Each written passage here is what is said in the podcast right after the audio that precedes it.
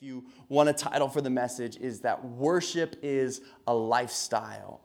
Worship is a lifestyle. All right, Ephesians uh, chapter 5, beginning in verse 18. Ephesians 5, verse 18, it says this And do not be drunk with wine, in which is dissipation, but be filled with the Spirit.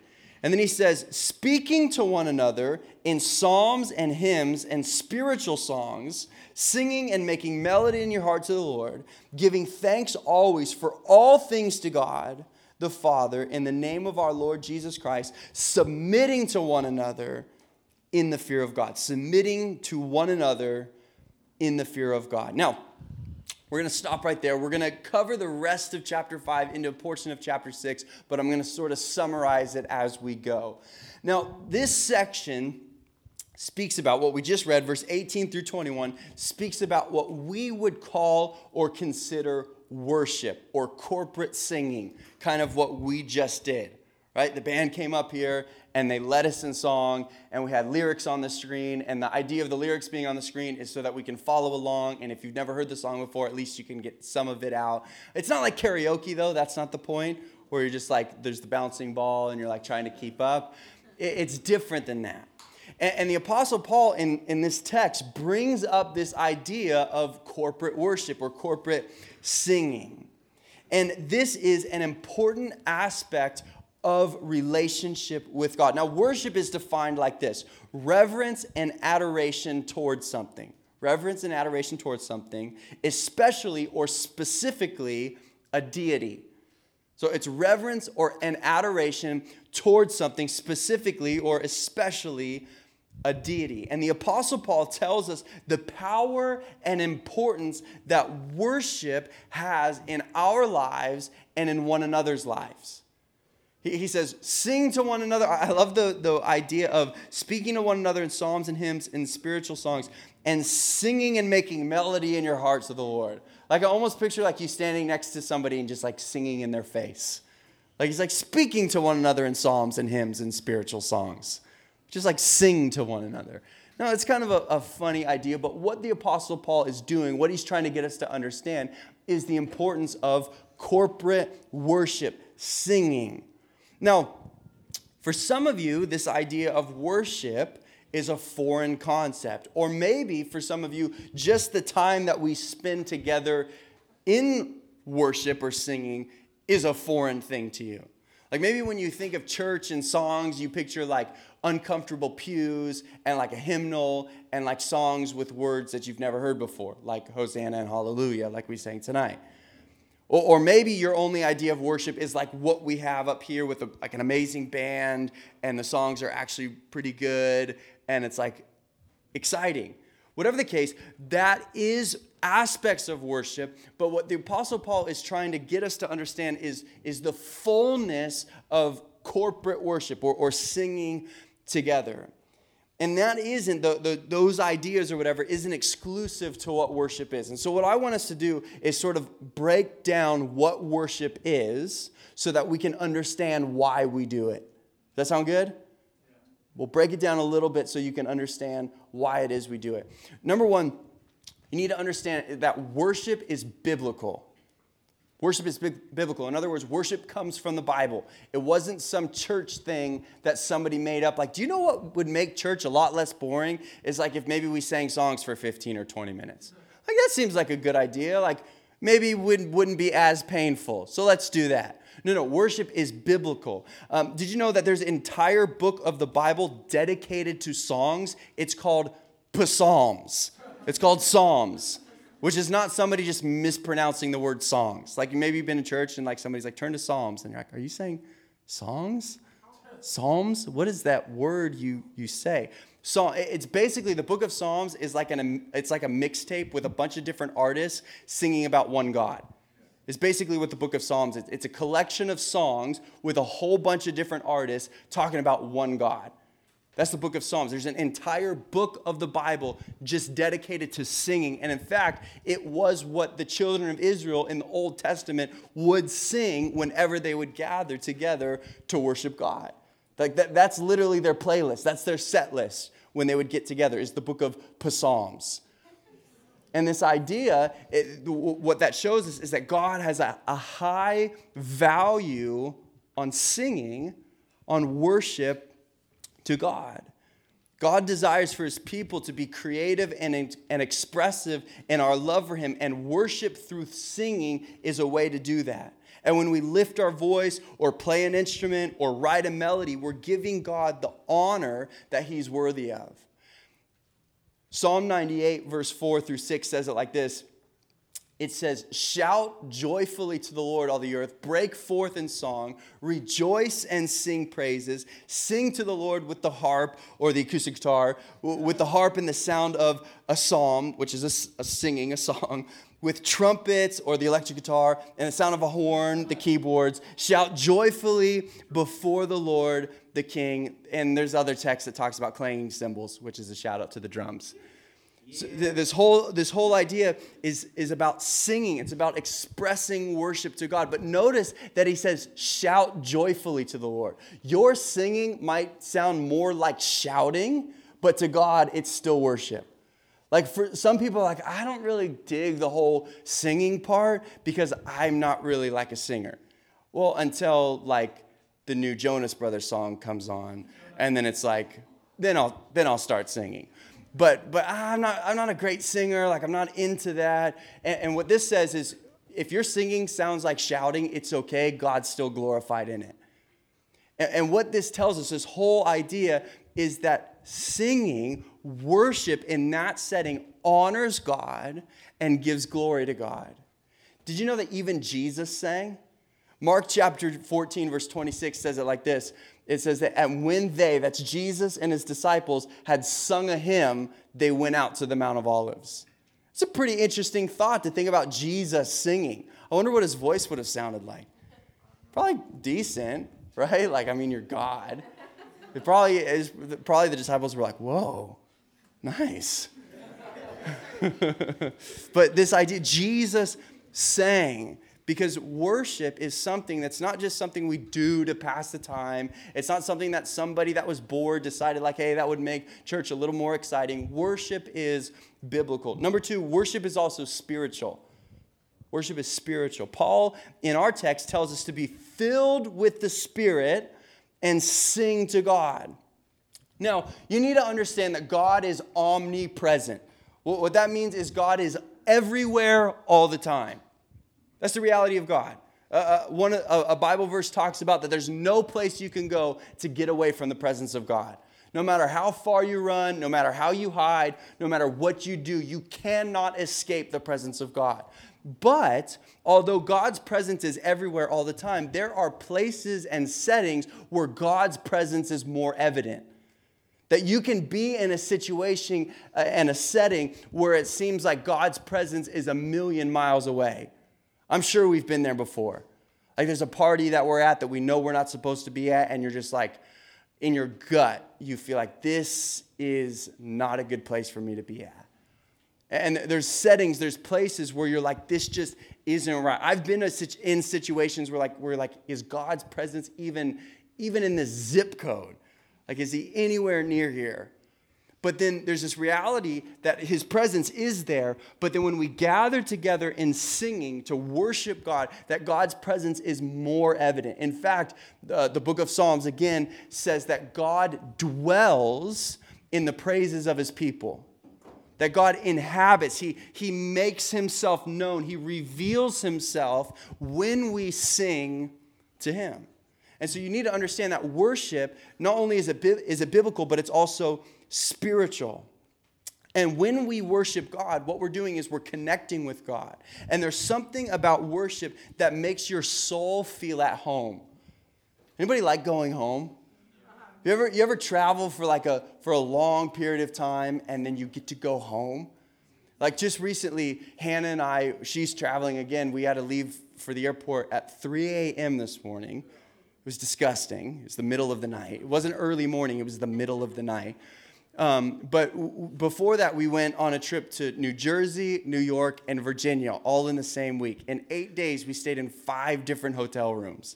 It was just like a long, and I can't even express to you the joy of when we opened the door and we arrived at home. It was like, yes, no more hotel room. Like this is my this is my bed, this is my kitchen, this is my shower, this is my toilet. No more of those toilet seat covers. Like this is a blessing. Like we're home. There's something about when you go home, you, you want to go home. And, and, this idea of worship, when we gather together and we worship God, there's an element where your soul, your eternal being, who you are at your core, is connecting with God, and there's a sense of going home with God.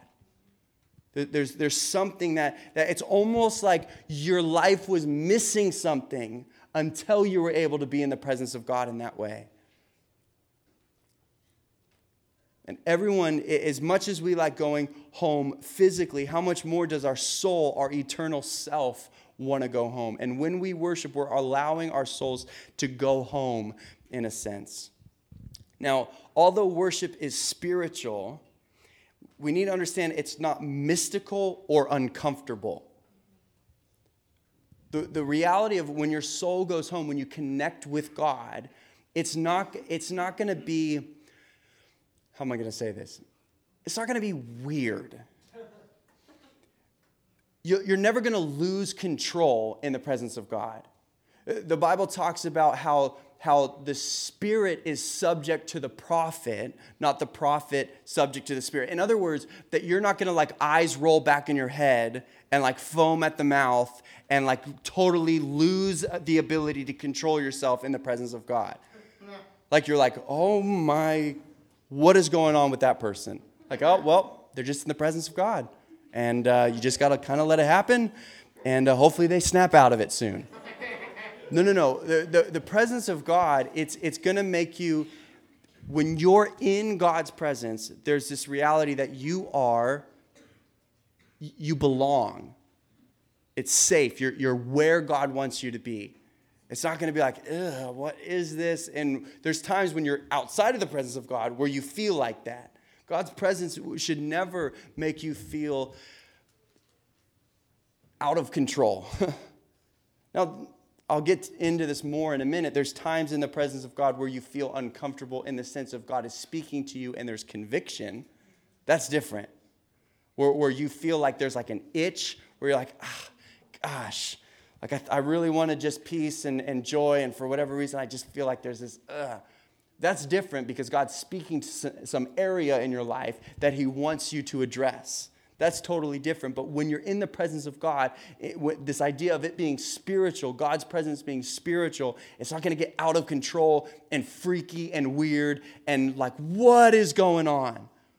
God's presence is, it makes you feel at home.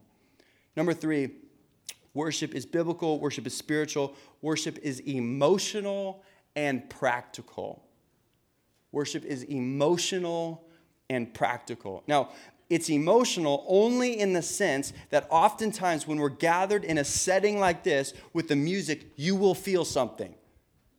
I'm sure many of you have had times of worship where, where, the, you know, the band is playing and the song is sung, and maybe it's a song you really like, or maybe the lyrics are just that powerful and you feel something. And, and there's times where, where that's a good thing, where God is going to uh, address things and, and, and speak to you and allow you to feel things. Because did you know feelings most of the time produces action? Like when you feel frustrated about something, you want to change that. Like when you feel happy about something, you want to express that. Feeling oftentimes leads to action. And so don't discount the feelings that you might have in a time of worship. That's a, that's a fine thing. That's a good thing. If, if you feel something and you're like, oh my gosh, I've never felt this before. Like I, I can I feel God's presence. I feel something happening here. But also, not only is it emotional, it's also practical. What I mean by that is worship is something we choose, and it's a natural response to what God has done for us. Worship is a simple way for us to surrender outwardly to God. When we surrender our voices, sometimes we surrender our hands. If you ever look around in a time of worship and people are lifting their hands, and you're like, do they have a question? Like, what is going on? And, and what it is, is, is basically those that are lifting their hands, they're, they're kind of like the idea is if you've ever been, hopefully not, if you've ever been arrested and they're like, hey, freeze, and you're like, it's an idea of like, I, I give up, I, I surrender. And an element of worship when we lift our hands is we're saying, God, I surrender all of myself to whatever you have. And so we lift our hands and outwardly to show our lives surrendered to God. It's another way when we raise our hand, it's basically saying, like, God, I want what you have. Like, call on me almost. Like, all those things that we're singing about, all those ideas that we're talking about, like, call, pick me. I want that. I want the blessing. I want the, I want the forgiveness. I want that peace that we're singing about. Like, pick me. And so it's practical, it's a natural response to what God is doing. And you need to understand that both of those things are important, but both of those things aren't necessary for you to worship. What I mean by that is sometimes you'll come into a setting, we'll worship God, and maybe one night you like felt it. You were like, whoo, you know what I mean? Like we're like, whoa, every song, like every every note, like oh my goodness. Like Alex and Kiko were just like, whoa. You know what I mean? Like this was crazy. And then the next week you're like, man, maybe they're having an off night. Like it just I don't feel it the same way as I did last time. And what happens, especially with young people, is that when they don't feel it, they think it's fake or when they don't feel it, they don't think it's, it's happening or that it's real. And so, what we have to be careful of is recognizing that although worship is emotional, it is equally practical. It is also practical. And just because you don't feel it all the time doesn't mean God's not worthy of your worship, anyways, and doesn't mean that God's presence isn't just as real in that setting as it is in a setting where you can really feel it. I can tell you that there's been plenty of times where I've come into a worship setting and, I, and I'm tired, and you know what? The songs I really don't care for, and, and just it's, it's not, it just, and from my perspective, it's not all that I think it should be. And I've just quieted my mind, quieted my own thoughts, and just said, God, you're worthy of my worship, anyways. And those times have been some of the best moments of worship even though on a practical sense or from an observer, it's like, ah, wasn't as good as last week. Well, God's not as good this week as he was last week. God's not as faithful as he was today as he was yesterday. No, God is still worthy of my worship, even if I don't feel it. And so, worship, it is emotional, but it's also practical, and both of those things are necessary when worshiping God. Paul says there in verse 20, he says, giving thanks always for all things to God. He said, always. You got to give thanks all the time. Whether you feel it, whether, whether you have a great week or not, God is always worthy to be thanked. Now, all of this first section that we just read speaks of worship as a song or a time where we sing. And I wanted to spend a moment addressing that because for some of you, this is a foreign idea, this is new for you. So I just wanted you to understand like this is a, a practice, a principle that goes long before like the factory was here, or long before electric guitars were invented, or long before there was mood lighting. Like worship was always there. It's biblical, it's spiritual, it's emotional, and it's practical. And when we worship, what we're doing is we're lifting our voices, we're surrendering our voices, our hands, our thoughts, our energy, our time to God. That's the idea behind worship. But Paul transitions from this first point to talk about another type of worship to God, and that is worship with your life. So, first, he's talking about worship with your song or worship with your voice. And then he transitions to talk about worship, worship, worship with your life because what you do is just as much worship as what you sing. What you do is just as much worship as what you sing. You can write this down. Worship is not less than a song, but it's more than a song. Worship is not less than a song, it's a song, but it's also more than a song. And specifically, Paul tells us that obedience is worship. Obedience is worship. Look at there again at verse 21. So he says all this idea about singing to one another, and then he says submitting to one another in the fear of God. Submitting means to obey. And he says all of this in the fear of God. Now, the fear of God, it's not terror, but it's honor and reverence. That's the idea. So he says, obey, submit to one another in the fear of God. Everything we do stems out of worship and into worship. Everything we do stems out of worship and into worship. How we live, how we treat people, how we work, how we react to situations, all of these things should stem from worship and into worship. And then Paul, through the end of chapter 5 and into the first half of chapter 6, gives us three practical ways we can worship God through obedience. And Paul goes from basically like 30,000 feet, he's giving us this huge principle idea of worship. And then he zooms in like all the way to like the weeds and gives us three like very practical things. Now, these three practical things that he gives us, it's not exclusive to these three things. Like when he talks about obedience with your life and worship God through your obedience, he's not saying like these are the only three ways to do it. No, he's giving us very practical, specific ways to do it. Perhaps these are some of the is- issues that were going on in the church in Ephesus, so he addresses those things. Whatever the case, he goes from this big idea of worshiping God with your life, submitting to one another in the fear of God, and then he gets very practical and he talks about marriage, he talks about children, and he talks about employees. I'll read just uh, a couple of verses. Look at verse 33, it's on the screen. This is sort of the summary of, of marriages and how we ought to treat one another and use marriage as a form of worship. That the, how we interact, I know most of you guys, probably all of you guys, are not married.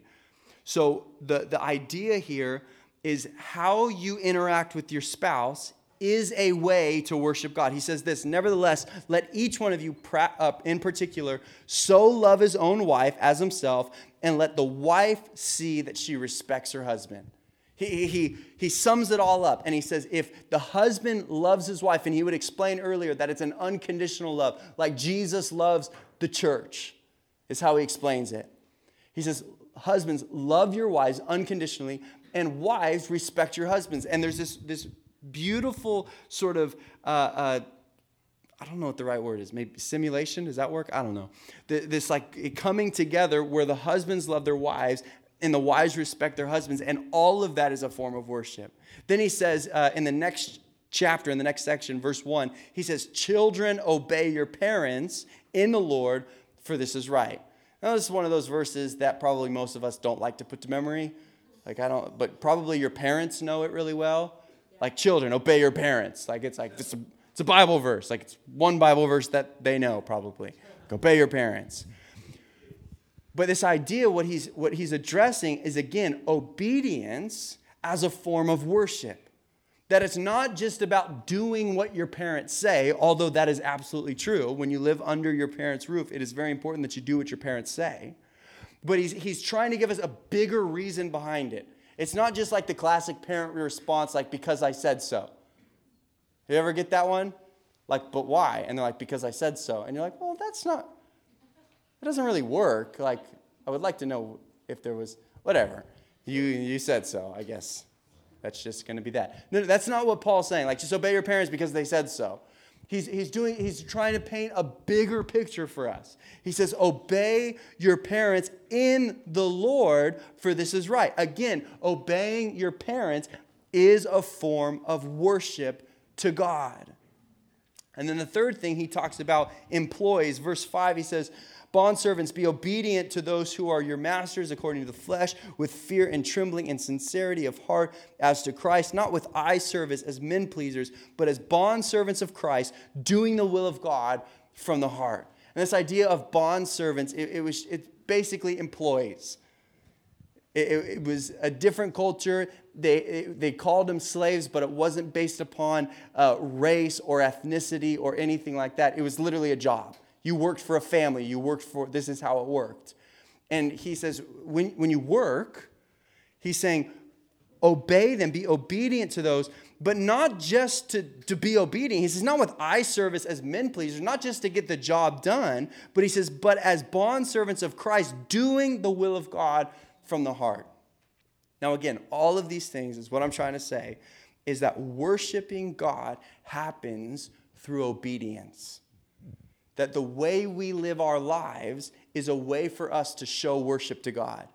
And how we interact with people, and how we respond to people, and how we respond to people saying, hey, this is what you need to do, and how we deal with conflict, and how we deal with all of these things are a form of worship to God. And Paul's point is worshiping God through obedience. You can honor God and point people to God through every area of your life.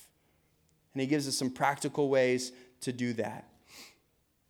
And it's all through obedience. Now, again, obedience is not a hot topic, right? It's not like, hey, we talked about obedience. What a great day. No one likes being told what to do. at least, at least not me. It was funny. We just this week, I'm sure many of you guys have done it. Maybe not. We did like the personality test, the Enneagram. I don't know if you've heard about that, but I was an eight, and basically the eights like hate having bosses and being told what to do. And it was like I kind of always knew that about myself, but to be honest, like most people are like that. Like nobody likes to be like room barged in on and then just like abruptly told what to do. Nobody likes that. And, and so obedience is, is not one of the, our favorite things to talk about. And many people don't like the idea of following God be, because they think of it as just being told what to do. Like so many people think that Christianity and relationship with God is simply a list of things to do and not do. Like God said, don't do this, and God said, don't do that, and God said, don't have any fun, and God said, don't watch this, and God said, don't go here, and then hope your life is miserable. All right, God said it, I hope it's miserable. All right, see you later.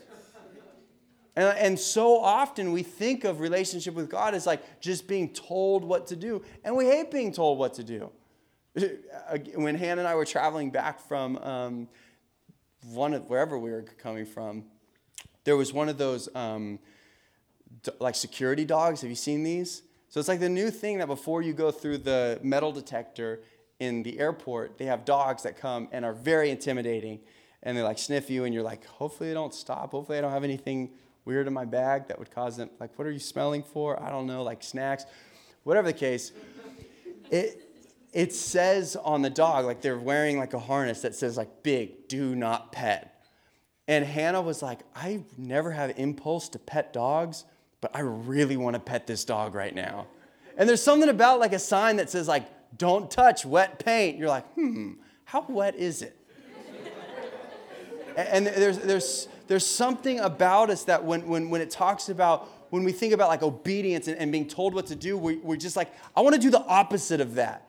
Like you tell me this, I'm gonna, you told me to do this, I'm gonna do the exact opposite thing. Why? Because I don't want to do what you told me to do.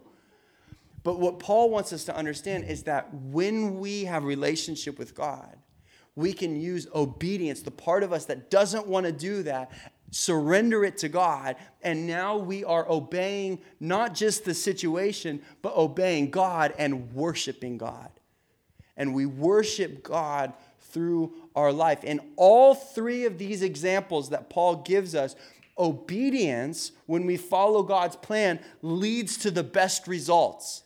The end result of marriage and this idea is a happy and blessed marriage. The end result of, of obeying your parents is good family relationship. The end result uh, uh, of obeying your boss is a better work environment. What he's saying is that when you learn to trust what God is doing and you worship God through every area of your life, the result is the result that everybody wants. The problem is nobody wants to get to that result God's way. Everybody wants the perfect relationship, but they don't want to do the work or do the things that God says this is how you have a good relationship. Everybody wants to have a good relationship with their parents or their family, but nobody wants to do the things that God has said. But when you follow God and you surrender to God in worship, you're able to get the result that God wants us to have. Because worship, it's a song, but it's more than a song. It's honoring God in everything we do. Final thought, we're going to close here. Worship team, you guys can come up here. Final thought, you can write this down. We worship in obedience not convenience. We worship God through obedience, not convenience. The thing about all these things that Paul brings up is that none of it is convenient.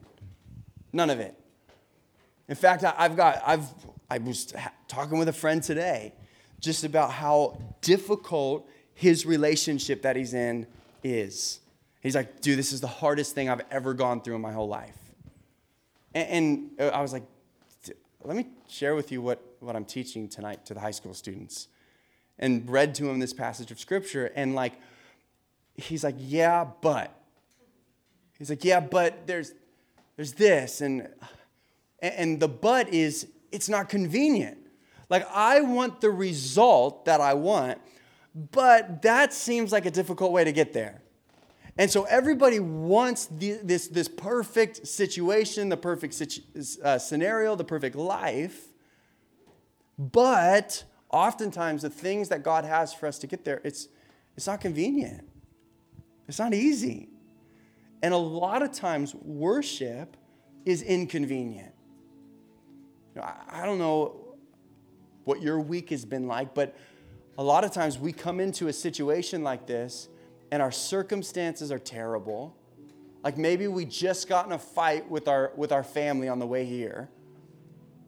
Or, maybe there's an unresolved fight from a few nights ago that's just kind of lingering a little bit. Or, maybe one of our friends that you thought was there for you isn't really there for you. And then you come into this situation we're singing like, God, you're good, hallelujah, all these things. And you're like, yeah, but it's not. It's not that good. Like, my life at home is miserable. Like, I don't get along with my siblings. I, my parents, like, it just, we're, we're not getting along.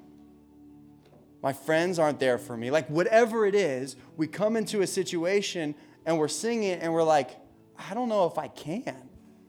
I don't know if I can sing these. I don't know if I can worship God right now. Because it's just, let me tell you, worship oftentimes comes from inconvenience. Where we just decide, do you know what? I'm not worshiping my circumstances. I'm not worshiping my parents. I'm not worshiping a perfect life. I'm not worshiping everything working out perfectly all the time. I'm worshiping a God that's good. I'm worshiping a God that makes bad things good.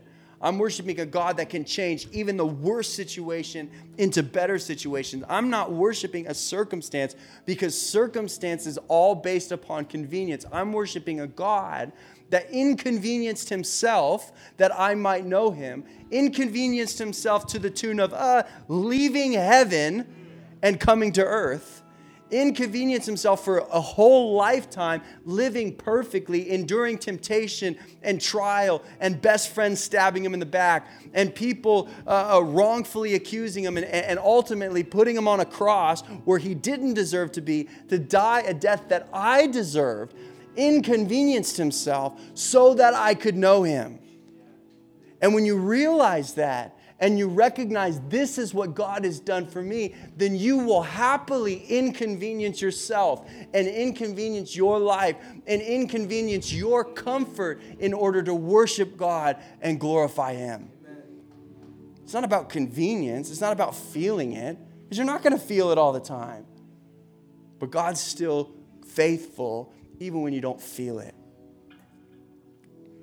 So I'm going to ask you to stand with me and we're going to worship God.